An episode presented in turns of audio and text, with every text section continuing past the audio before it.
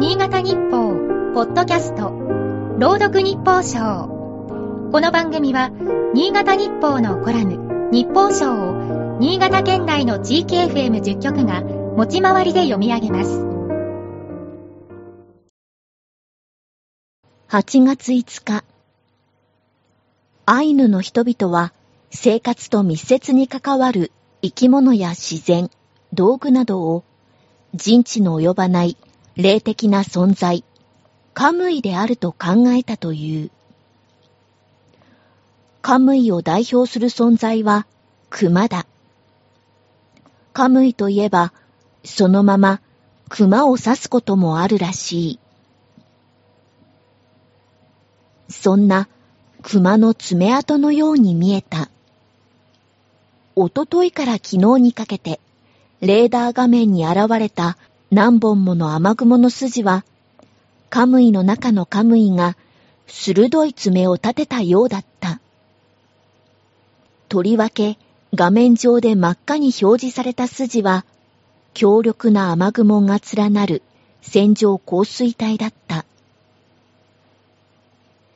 関川村では昨日未明、国土交通省の雨量計でいちじかんにひゃくろくじゅういちミリという激烈な雨が降った。気象庁ははちじゅうミリ以上の降雨を猛烈な雨と呼ぶ。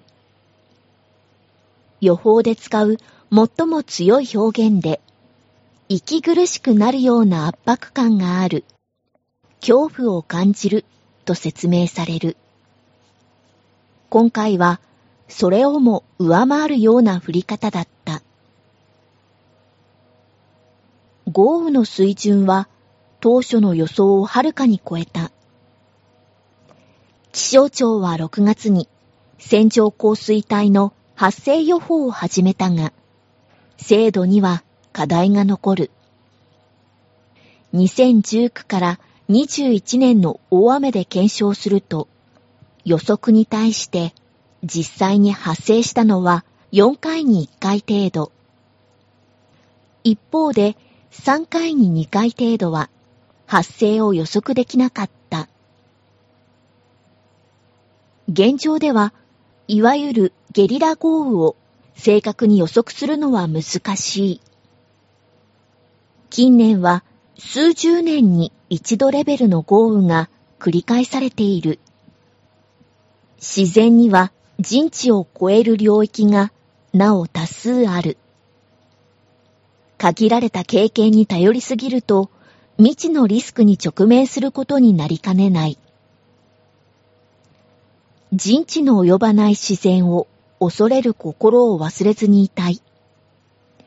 土砂災害を含め、まだまだ警戒を怠れない。今日の日報賞は エフエム 柴田伊藤和樹が朗読しました。